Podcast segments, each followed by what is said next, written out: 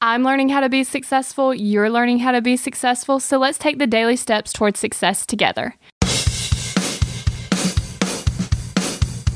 Today's thing from Success.com's article 13 Things Mentally Strong People Don't Do is repeat their mistakes. Now, this is something you definitely don't want to do.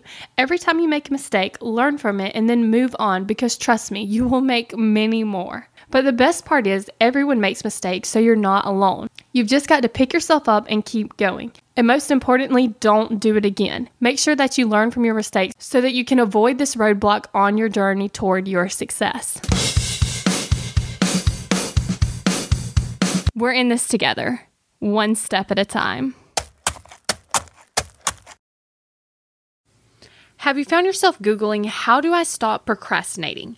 Here's the thing when you search that, I'm sure you found hundreds of tips, tricks, hacks, and strategies. In fact, I've shared several of them here on the podcast. The only thing is, did it work? Are you still procrastinating?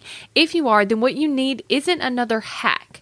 You need to focus on the actual thing that's causing you to not take action. Our thoughts control our feelings, our feelings control our actions, which means if you want to change your action or inaction, you first have to change your thinking. That's exactly what we focus on in my program, Kick Procrastination. This program is designed to help you go from procrastinating on your goals to taking massive action towards achieving them. So go to kickprocrastination.com to sign up.